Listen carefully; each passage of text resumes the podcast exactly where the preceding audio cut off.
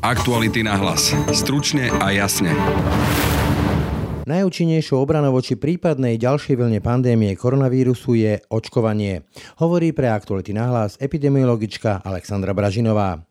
Aj keď ona sama nie je za štátom vynúcované očkovanie, pripomína, že tento model, teda povinné očkovanie, už dnes u nás funguje a ešte v generácii našich otcov mám očkovanie zachránilo množstvo ľudských životov. Všetky ochorenia, ktoré máme v tom povinnom očkovacom kalendári, tam máme preto, že odborníci sa zhodli, že je pre spoločnosť priateľnejšie a vhodnejšie očkovať, čiže investovať peniaze do tých vakcín, ako potom liečiť následky a strácať ľudí v zmysle úmrtí. V generácii našich rodičov, alebo teda ľudí, ktorí sa narodili okolo druhej svetovej vojny, tak boli z rodín mnohodetných a mnohí súrodenci alebo viacerí súrodenci im zomreli v detskom veku. To všetko boli infekčné ochorenia, práve väčšinou mnohé z tých, ktoré sú teraz v tom povinnom očkovacom kalendári. Ako vo svete, tak aj na Slovensku však čoraz viac rastie hnutie antivaxerov a aktuálne sa medzi odporcov očkovania zaradil aj bývalý premiér Robert Fico.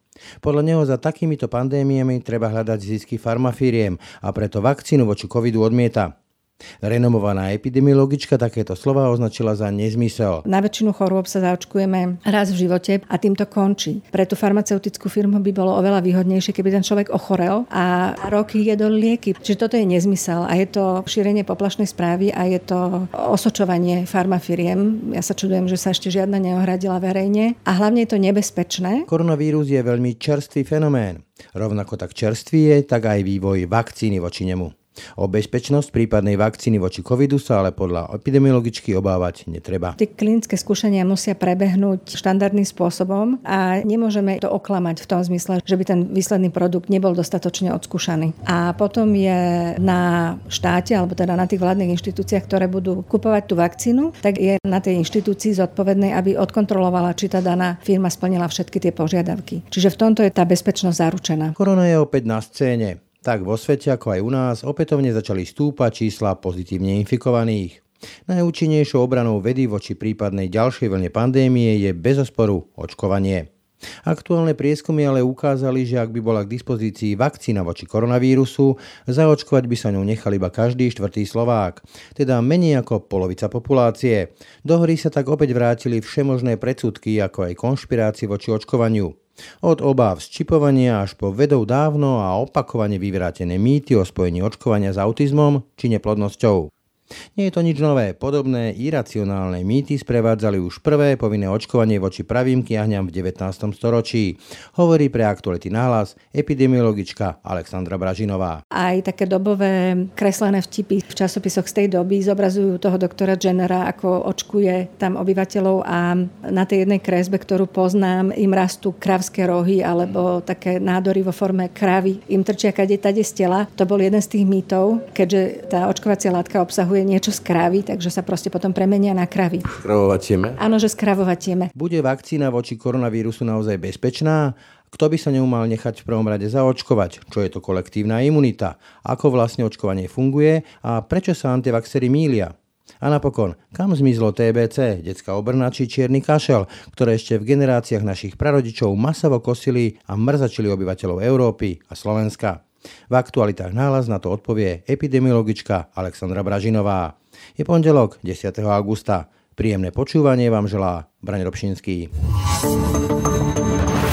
Pri mikrofone vítam eh, doktorku Aleksandru Bražinovú z Ústavu epidemiológie Lekárskej fakulty Univerzity Komenského. Dobrý deň. Dobrý deň. Takže gro nášho rozhovoru je očkovanie, ale nedá mi vzhľadom na tie rastúce čísla korony u nás sa spýtať, nie je na čase sa vrátiť k tým e, opatreniam, ktoré tu boli v tej prvej vlne, aspoň na tej lokálnej úrovni? Nemal by už zasadnúť ten ústredný krízový štáb a hlavný hygienik konať? K opatreniam takým, ako tu boli, sa už s najväčšou pravdepodobnosťou vrácať nebudeme, ale určite je na čase sa zamyslieť nad tým, že ako ďalej a ja teda nie som v tých rozhodovacích jednotkách, ale áno, myslím si, že je najvyšší čas, aby, aby zasadli a zvážili, čo ďalej, pretože sledujeme už niekoľko týždňov nárast nových prípadov, ktoré súvisia s tým, že ľudia cestujú a zatiaľ to vyzerá, že to zvládame, že teda najmä regionálne úrady verejného zdravotníctva, ktoré majú na starosti gro tej práce, čiže izolácia tých pozitívnych a vyhľadávanie kontaktov, tak tieto to zatiaľ zvládajú, i keď miestami a chvíľami s vypetím všetkých síl,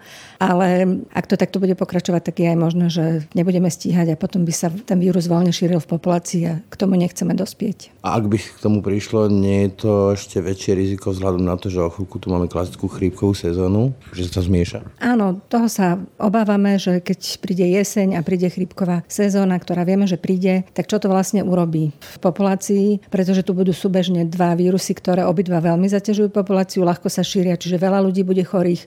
Bude to veľký nápor na zdravotnícky systém.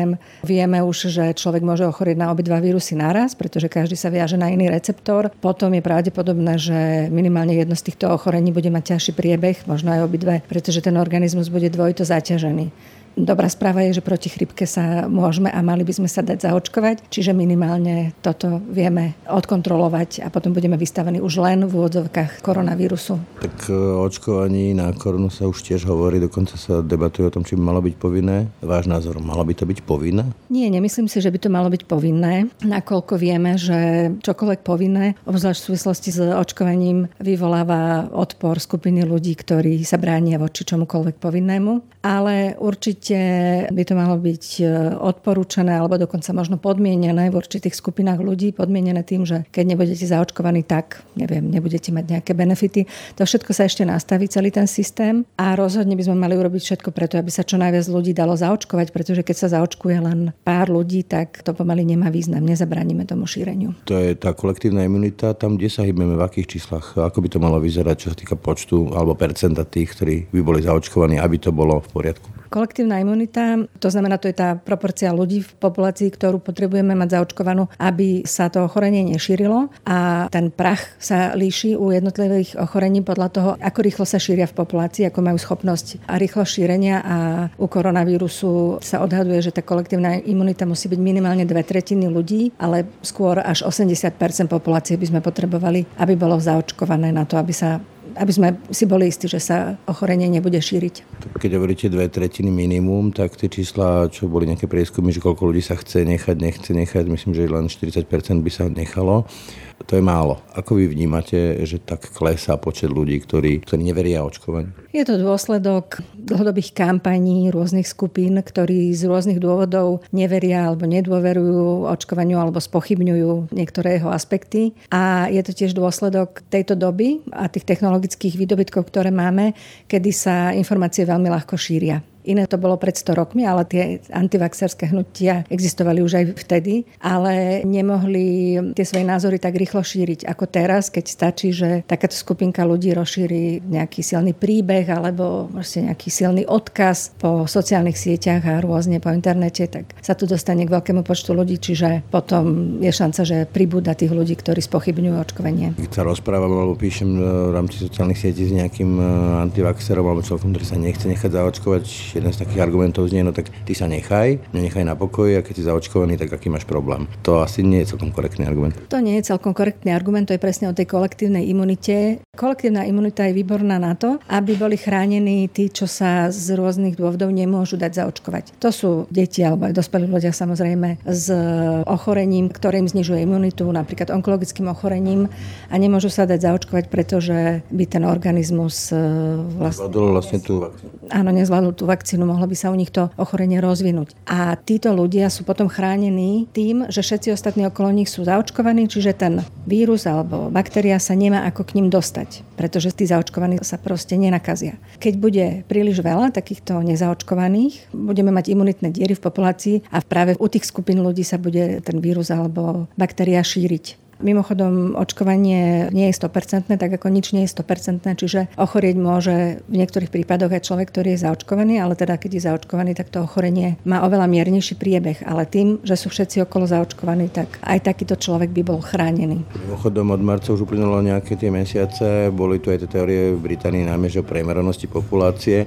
Vieme už teda, že na Slovensku koľko ľudí tým prešlo, alebo aké percento ľudí prešlo tým koronou s tým, že si povedzme, že vybudovali budovali nejakú imunitu? To vôbec nevieme, takéto štúdie sme ešte nerobili. Teraz sa plánuje viacero takýchto štúdií. Vieme iba z tých krajín, kde už robili takéto prieskumy a tie odhady sú veľmi nízke. Niekoľko percent, okolo 3% a podobne do 5% populácie v jednotlivých krajinách sa ukazuje, že sa premorilo, čo je teda veľmi málo na to, aby sme mohli dúfať, že proste už sme chránení. A čo som čítal, tak vlastne aj tí, ktorí to už prekonali, môžu to získať znova. Toto je jedna z vecí, ktoré sa ešte nevedia. Presne, nie sú na to ešte dôkazy. Je to nové ochorenie, nový koronavírus, veľa vecí ešte len... Proste ešte stále neznámy. Áno. A napríklad aj u tej úrovne protilátok nevieme, nakoľko sa vytvorí. Už teraz e, vieme, že tí ľudia, ktorí mali úplne bezpríznakový priebeh alebo priebeh s miernymi príznakmi, tak tá hladina protilátok sa u nich vytvorí o niečo nižšia ako tí, čo mali vážnejší priebeh.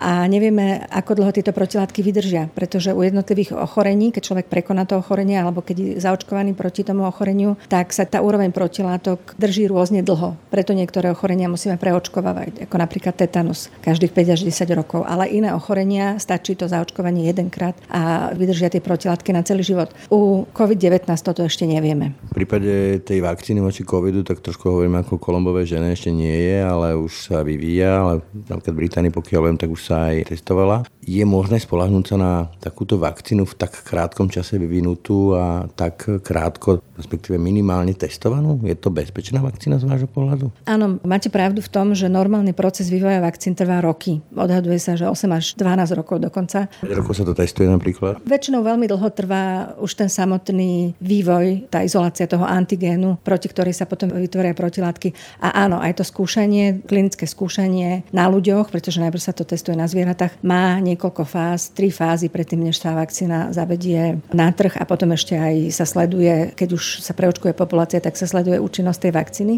Čiže toto všetko trvá dlho. Teraz vzhľadom na to, že ako celosvetovo sme sa zlakli tohto ochorenia, tak sa sústredila veľká pozornosť a pravdu povediac veľa peňazí do, do vývoja tejto vakcíny, kdežto tie klinické skúšania musia prebehnúť štandardným spôsobom a nemôžeme to oklamať v tom zmysle, že by ten výsledný produkt nebol dostatočne odskúšaný.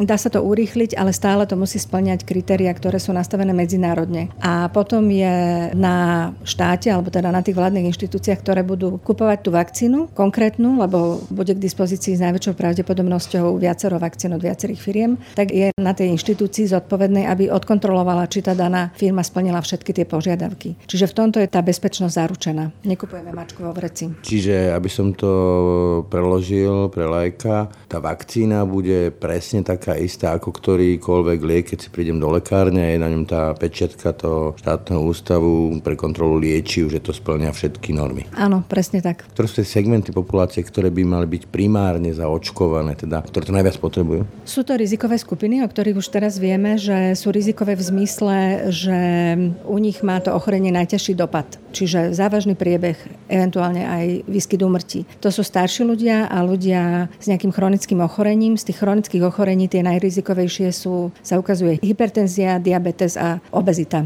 ako faktor. Povedme, že aj obezní ľudia, ja som fajčer a ja som rizikový? Pokiaľ nemáte hypertenziu, tak zatiaľ nie. Občas počas dňa ho mávam, keď pozerám správy. Ale vrátim sa teda. Vy hovoríte, že nemalo by to byť povinné. Je podľa vás možné teda nastaviť to aj takým spôsobom, lebo aj to už som sa debatuje, že človek nemôže cestovať do niektorých krajín bez toho, aby predložil preukaz, alebo povedzme, že štát by zaviedol nejaké miesta, verejné miesta, kde človek nemôže ísť bez nejakého preukazu, že teda je očkovaný, povedzme, že nedostal by sa do divadla alebo ja neviem podobne? Áno, presne takto je to možné nastaviť. To je to, čo som hovorila, že nemalo by to byť povinné, ale pre niektoré skupiny ľudí to bude musieť byť, alebo bude dobre, keď to bude podmienené. Napríklad zdravotníci sú ďalšia skupina, ktorá je riziková riziková z pohľadu, že jednak keď oni ochorejú a vypadnú, tak chýbajú, ale jednak, že to môžu šíriť medzi pacientov toto ochorenie, ktorí by na to mohli doplatiť. Čiže tam je to možné podmieniť buď tým, že proste inak nebudú môcť vykonávať povolanie, alebo budú musieť, ak sa teda nebudú ochotní dať zaočkovať, tak budú musieť celý čas nosiť rúško a rukavice v tom pracovnom prostredí, alebo viem, že v niektorých krajinách fungujú, to teda nie je podmienené, ale je to taká podpora toho, aby sa viac ľudia dali zaočkovať voči očkovaniu u zdravotníkov, že ten, kto sa dá zaočkovať, dostáva deň dovolenky naviac. Čiže dajú sa nájsť mechanizmy, nemusíme to napokon vymýšľať, môžeme sa inšpirovať z krajín, kde sú napríklad úspešnejší už len v očkovaní proti chrípke. Tam máme my veľmi nízku zaočkovanosť. Mimochodom, keď by sa niekto nechcel nechať zaočkovať na COVID, lebo že je to teda nové a nevyskúšané a podobne, ale očkoval by sa voči chrípke, to pomôže? No pomôže mu to proti chrípke, proti COVID mu to nepomôže. Čiže je to ako liek na bolenie hlavy, že pomáha to na viacero Nie, nie, tá imunita je vyložene špecifická, čiže očkovanie proti chrípke vyvolá imunitnú odpoveď, kedy sa organizmus pripraví na chrípku, ale nie na iné ochorenia. Veľkou témou bolo aj to mutovanie covidu, čiže tá vakcína bude univerzálna, alebo dá sa čakať, že tá vakcína bude univerzálna, keď existujú viaceré mutácie tohto víru? Mutácia, pokiaľ viem, je zatiaľ jedna oproti tomu novému koronavírusu, ktorý tu bol od začiatku a správa sa veľmi podobne ako, ako tá predchádzajúca verzia, to znamená, tá závažnosť je rovnaká, šírenie je rovnaké, ale to, čo sa pýtate, je jedna z vecí, ktoré ešte celkom nevieme, ako sa ten vírus bude vyvíjať, ako sa bude meniť. Možno to bude ako s chrípkou, kde sa každý rok musí tvoriť nová vakcína, pretože cirkulujú vždy konkrétne kmene chrípky. Takže uvidíme. Je to tu krátko, vlastne 7-8 mesiacov poznáme tento nový koronavírus v populácii, to je príliš krátko na to, aby sme vedeli odhadnúť, ako to bude vyzerať do budúcnosti. Áno, ale v každom prípade vieme aspoň toľko teda, že vakcína je účinným nástrojom boja, hej? Určite áno, za stavu momentálnych vedomostí a skúseností, ktoré máme, je vakcína ten najúčinnejší prostriedok na to, aby sme sa mohli aj my Slovensko, aj iné krajiny vrátiť k ako tak normálnemu životu štátu. Čiže nemal by štát nútiť, nemalo by to byť povinné, ale predsa my máme povinný očkovací kalendár aj pre dospelých. Ja tu teraz sedím a na neviem, či ľavom či pravom ramene mám ešte jazvičku pod očkovaní na TBC, ak sa nemýlim, a ďalšie očkovanie som absolvoval, čiže väčšina dospelej populácie je povinne očkovaná. Áno, to je pravda. I keď zrovna tú tuberkulózu, keď spomíname, tak od roku 2012 už neočkujeme proti tuberkulóze, pretože už tá situácia epidemiologická je natoľko priaznivá aj u nás, aj v iných krajinách, že sa od toho očkovania upustilo, ale máme máme očkovania ako napríklad tetanus, ako som už spomínala, ktoré je potrebné preočkovať aj u dospelej populácie. Ono, ten termín povinné očkovanie je trošku taký zavádzajúci. Je to ťažko právne vymahateľné. Aj keď by sa niekto rozhodol, že proste nezaočkuje, nedá zaočkovať svoje deti, tak nemá štát taký mechanizmus, aby donútil toho rodiča. Pokuty má. Áno, sú pokuty a potom je to podmienené. Tá povinnosť zaočkovať je teda podmienená tým, že bez zaočkovania napríklad to dieťa nemôže ísť do kolektívneho zariadenia. Koľky napríklad. Áno, ale nemáme tu povinnosť v zmysle, že, že, že napríklad áno, že by policia mohla asistovať pri tom, aby dieťa bolo zaočkované proti vôli rodičov. I keď samozrejme potom e, je to na zodpovednosti tých rodičov alebo zákonných zástupcov, pretože oni sú zodpovední za zdravie dieťaťa. Takže ak by sa v dôsledku tej nezaočkovanosti niečo stalo, tak oni to budú mať na zodpovednosti. Dokonca minister zdravotníctva uvažoval o tom, že vlastne by to bolo tak, že by potom hradili všetky náklady zdravotné. Áno, keď chceme dosiahnuť čo najväčšiu zaočkovanosť, či už proti covidu alebo akémukoľvek ochoreniu, tak tam musí byť niekoľko podmienok, ako logicky. Jednak, e, keby si to ľudia mali platiť, tak myslím si, že nie, že sa nedoplatia, ale nebude ochota sa dať očkovať. A druhá vec je, že ten proces zaočkovania musí byť čo najjednoduchší pre človeka, aby nemusel ísť, ja neviem, k svojmu lekárovi a čakať tam hodiny. Je dobré, aby to bolo čo najjednoduchšie, ak to bude napríklad u veľkých zamestnávateľov, ktorí budú chcieť mať zaočkovaných svojich zamestnancov, aby im nevypadávali. Ideálne je, aby sa mohli dať zaočkovať na mieste toho pracoviska. Takisto u zdravotníkov, proste, aby sa mohli dať zaočkovať na svojom pracovisku alebo z tých rizikových skupín, čo som spomínala, seniory žijúci v domovoch sociálnych služieb, bude najlepšie, keď budú tam zaočkovaní na tom mieste, kde žijú. Podľa vás, keď už teda by to bolo povinné, alebo teda boli by tu nejaké stimulanty na to, aby tí ľudia sa nechali zaočkovať, lebo u nás toto nie je veľmi riešené, malo by to byť spojené aj s tým, že štát prevezme bremeno finančného odškodňovania v prípade negatívnych následkov, lebo ako v každej, v každom segmente medicíny sú tu aj negatívne následky v niektorých prípadoch. Áno, nielen teda pri tejto vakcíne, ale aj pri vakcínach, ktoré tu máme. Negatívne účinky sa vyskytujú, sú malé, miestne, lokálne, ale môžu sa vyskytnúť aj závažnejšie. A niektoré štáty majú tento mechanizmus odškodňovania, nás sa už niekoľko rokov o tom hovorí.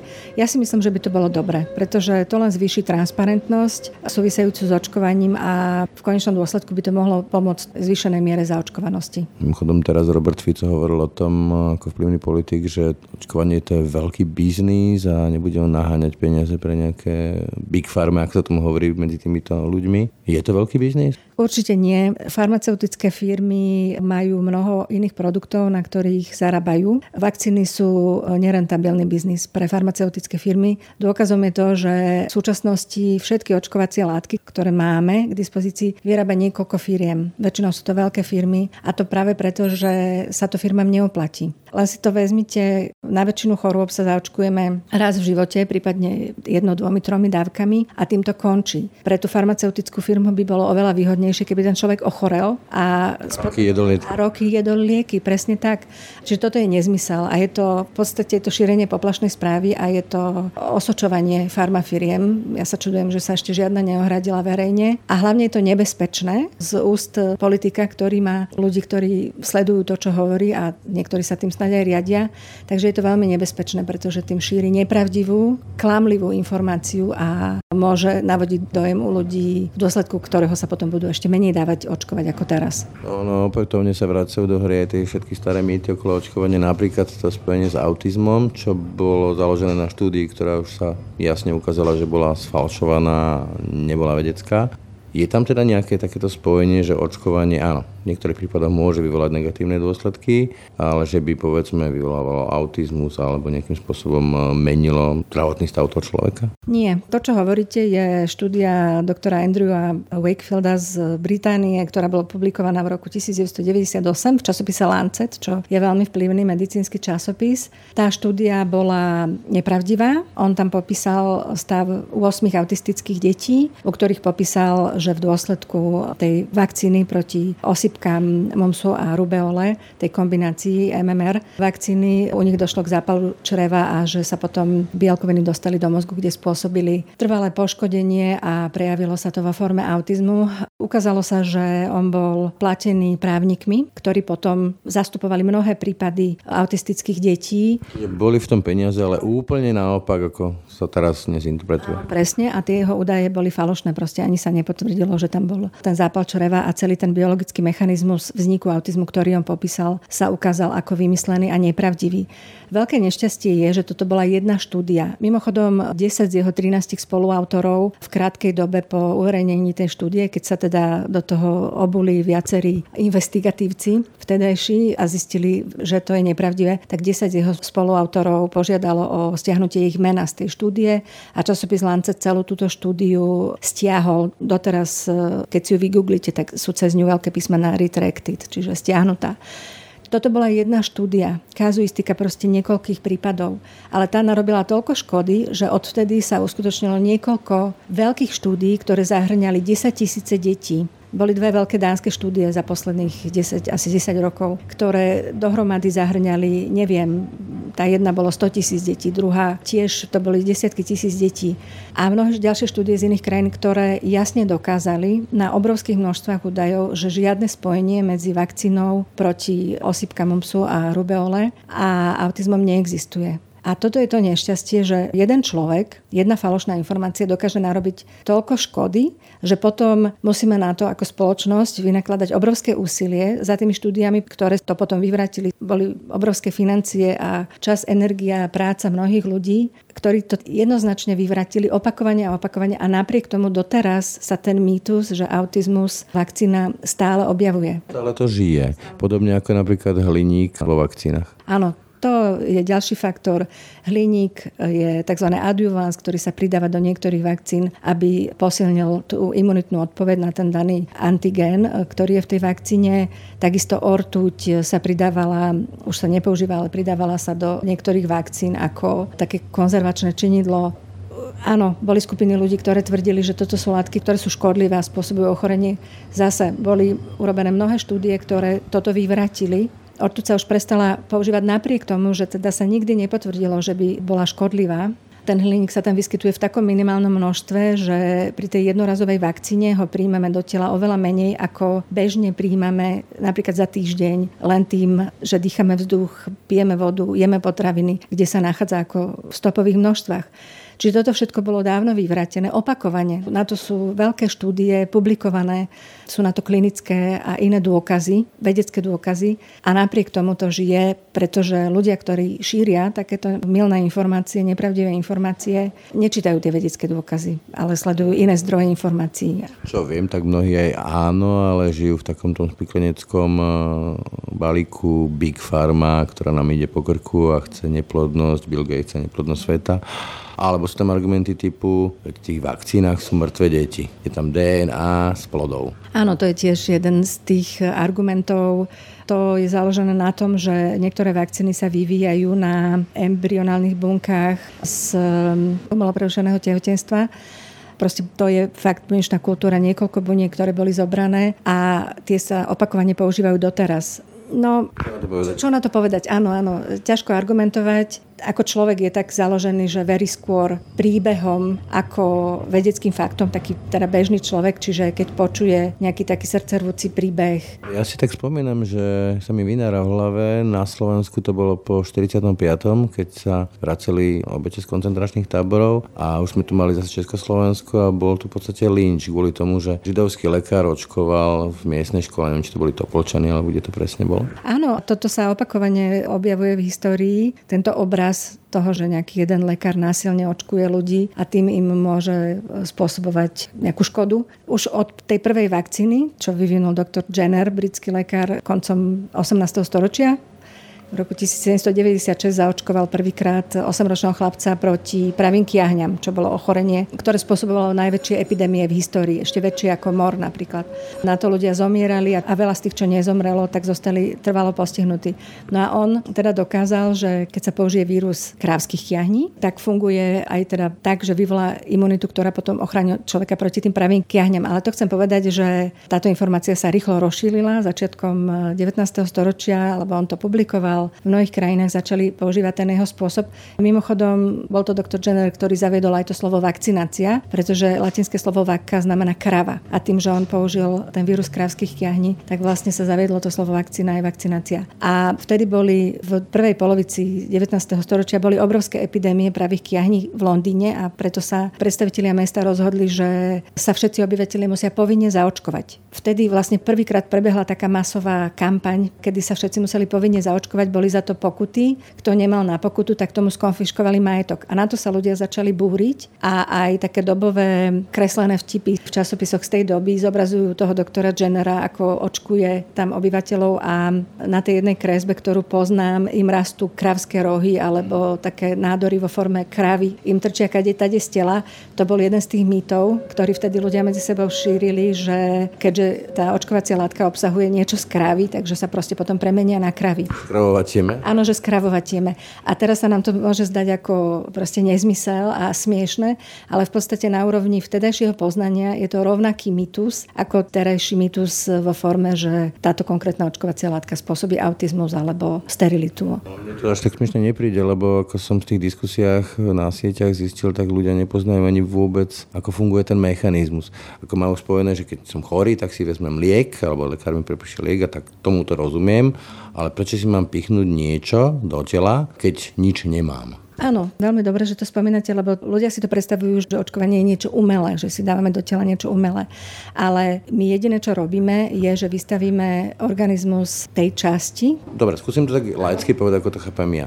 Očkovanie je vlastne to, že oslabený vírus aby to telo zvládlo, si dám do tela, aby si telo vyvinulo vlastnú imunitnú reakciu na ten typ ochorenia. Áno, presne tak. Buď oslabený, tak oslabený, že nevyvolá to ochorenie, alebo úplne inaktivovaný, čiže zabitý. Dodáme do tela a tým nabudíme tú imunitnú odpoveď. Pripravia sa všetky tie bunky a všetky tie látky, ktoré sú potrebné na to, že keď už sa ja s tým ochorením stretnem, tak, ho. tak oni ho poznajú a zareagujú skôr, ako sa stihne ono rozvinúť. Čiže nie je to nič umelé, je to veľmi podobný proces, ako keby sme boli vystavení tomu ochoreniu v bežnom živote, ako keby som, ja neviem, bola blízko niekoho, kto kýcha a dostanem od neho vírus chrípky, ale pripravujeme teda to telo skôr, ako môže byť vystavené tomu organizmu v reálnom živote. Ja viem, že veľa ľudí sa bojí napríklad injekcií. Čiže toto je ešte taká výzva, vymyslieť niečo, aby sa tie očkovacie látky mohli podávať v inej forme. Pretože keby sa vedeli podávať, keby sme ich vedeli podávať, ja neviem, inhaláciou alebo nejakým iným spôsobom, alebo cez kožu, ale iba dotykom, pretože už aj na tom sa pracuje, tak je možné, že to bude mnohým ľuďom pripadať menej invazívne a menej ako niečo, niečo cudzie, niečo desivé. Nemôže byť problém, že to mnohí ľudia vnímajú takto negatívne, myslím, očkovanie aj v tom, lebo aj medzi lekármi sa vedú diskusie, v tých očkovacích kalendároch, že sa očkuje príliš skoro, alebo že sa robia tie 5-6 vakcíny, že to veľká záťaž a podobne? Tie očkovacie kalendáre sú nastavené na základe dlhodobého skúmania, sledovania a sú nastavené tak, aby čo najlepšie fungovali. Poznám ten argument, že príliš veľa tých antigénov, príliš veľa tých vakcín dávame tomu malému dieťaťu do tela naraz, ale to vôbec nie je problém. Ten detský organizmus je vystavený mikroorganizmom, patogénom v oveľa väčšej miere, akože v 100 tisíc násobne väčšej miere v bežnom živote, pretože ich denne vdychuje, dostáva do tela, oblizuje, áno, oblizuje všetko a tak ďalej, tak tým dostáva do svojho organizmu hovorím rádovo, oveľa viac mikroorganizmov, ako je v tej jednej vakcíne, ktorá obsahuje 6 ochorení, teda antigénov 6 ochorení. Čiže aj na to sú zase štúdie, ktoré dokázali, že organizmus už aj malého dieťaťa je schopný naraz vytvoriť imunitu na až 100 a viac antigénov. Čiže to, že my zvážujeme, či 6 naraz je veľa alebo nie, to je naozaj neopodstatnené. Vy ste spomínali teda ten príbeh o pravých kiahňach. Mne sa páči príbeh o poliu, teda o detskej obrne. Čo všetko tu bolo a vďaka očkovaniu už nie je také, že kľúčové príbehy z vášho pohľadu, ako to vidíte vy? Určite tie najvýraznejšie úspechy sú práve kiahne. Tie boli eradikované. V roku 1980 bola vyhlásená eradikácia. To znamená, Čiže zmizli úplne. Čiže zmizli z povrchu zemského v zmysle, že sa nevyskytujú ani prípady ochorenia, ani ten vírus nekoluje nikde v populácii. Nachádza sa už iba v dvoch laboratóriách v Atlante a v Moskve zo strategických dôvodov. Polio, presne ako hovoríte, poliomyelitida, čiže detská obrna, je ďalší výrazný úspech, pretože to je ochorenie, ktoré tiež spôsobovalo smrť mnohých detí, mnohých ľudí, aj dospelých. A okrem toho spôsobovalo ťažké zdravotné postihnutie. Naozaj veľká časť zostávala paralizovaná. Poznáme tie obrázky z tých železných plúc nie je ešte úplne eradikované, nachádza sa v niekoľkých krajinách, ale je na tom zozname ochorení, ktoré spejú k úplnej eradikácii veľmi vysoko. Osypky, čo je ochorenie, ktoré síce mnoho ľudí považuje za bežné detské ochorenie, ale tiež môže mať veľmi závažné následky, napríklad encefalitídu rozsiahlu, ktorá spôsobuje trvalé postihnutie mozgu tak osypky boli ešte pred desiatimi rokmi medzi krajinami, ktoré už sú takmer na dosah eradikácie, ale práve v dôsledku týchto protiočkovacích aktivít sa za posledné roky tá situácia výrazne zmenila a, vrátili sa do hry. No a v podstate väčšina z tých ochorení, vlastne všetky ochorenia, ktoré máme v tom povinnom očkovacom kalendári, boli ochorenia, ktoré spôsobovali úmrtnosť a chorobnosť, čiže veľa ľudí na to buď boli chorí natoľko, že mali závažné dôsledky celý život, alebo zomierali. To je difteria, záškrt, pertusis, či čierny kašel. TBC. Tuberkulóza, Všetky ochorenia, ktoré máme v tom povinnom očkovacom kalendári, tam máme preto, že odborníci sa zhodli, že je pre spoločnosť lacnejšie, keď to mám povedať takto finančne, ale aj samozrejme priateľnejšie a vhodnejšie očkovať, čiže investovať peniaze do tých vakcín, ako potom liečiť následky a strácať ľudí v zmysle úmrtí sú tam všetky tie veci, alebo tie ochorenia, ktoré, keby sme sa prešli po slovenských cintorínoch, nájdeme tam cintoríny na TBC, cintoríny na polio. Čierny kašel, presne tak. A proti argumentom, ktorý zase tiež počúvam od ľudí, ktorí bojujú voči očkovaniu, je, že to nie je víťazstvo vakcín, to je víťazstvo hygieny, lepšej stravy, čiže celkového civilizačného pokroku. Určite niektoré ochorenia začali ustupovať, keď sa zlepšila hygiena sanitácia na prelome 19. a 20. storočia, ale nie všetky tie vzduchom šírené ochorenia sa šíria tak či tak, ako dobre, keď je lepšie celkové prostredie, kvalitnejšie, tak aj teda zvýšená hygiena osobná, tak um, dochádza menej často k tomu šíreniu ochorenia. Ale to, že to nefunguje úplne, vidíme teraz tým, že už teraz v dnešnej dobe máme veľmi dobré hygienické štandardy a ako náhle klesa zaočkovanosť u nejakých ochorení, tak sa znova vyskytujú v populácii, ako napríklad tie osypky. Čiže tento argument sa áno, nefunguje. Ešte som chcela povedať napríklad tie ochorenia ako záškrt, čierny kašel. V generácii našich rodičov, alebo teda ľudí, ktorí sa narodili okolo druhej svetovej vojny, alebo predtým, tak je veľa, najmä teda z vidieckej oblasti, boli z rodín mnoho, mnohodetných a mnohí súrodenci, alebo viacerí súrodenci im zomreli v detskom veku. Napríklad moja mama zo šiestich detí dve zomreli práve v tých vojnových rokoch alebo tesne po vojne. A to všetko boli infekčné ochorenia, práve väčšinou mnohé z tých, ktoré sú teraz v tom povinnom očkovacom kalendári. Čiže vidíme ten posun aj takto generačne. Preto mali predtým ľudia tak veľa detí, lebo veľa detí umieralo. Toľko Alexandra Bražinová, ďakujem za rozhovor. Ďakujem pekne. Aktuality na hlas. Stručne a jasne. Tak, to boli dnešné aktuality na hlas. Počúvajte nás každé ráno na webe aktuality.sk lomka podcasty, ako i v ďalších podcastových aplikáciách. I dnešné aktuality na hlas, tak ako všetky naše podcasty, vznikli aj vďaka vašej podpore, za ktorú ďakujeme. Pekný zvyšok dňa a pokoj v duši pre Braň Dobšinský a slovami amerického prezidenta Franklina Delano Roosevelta, že to jediné, čo sa máme obávať, je strach samotný, želáme obyvateľom Bieloruska v týchto dňoch veľa odvahy aj síl. Aktuality na hlas. Stručne a jasne.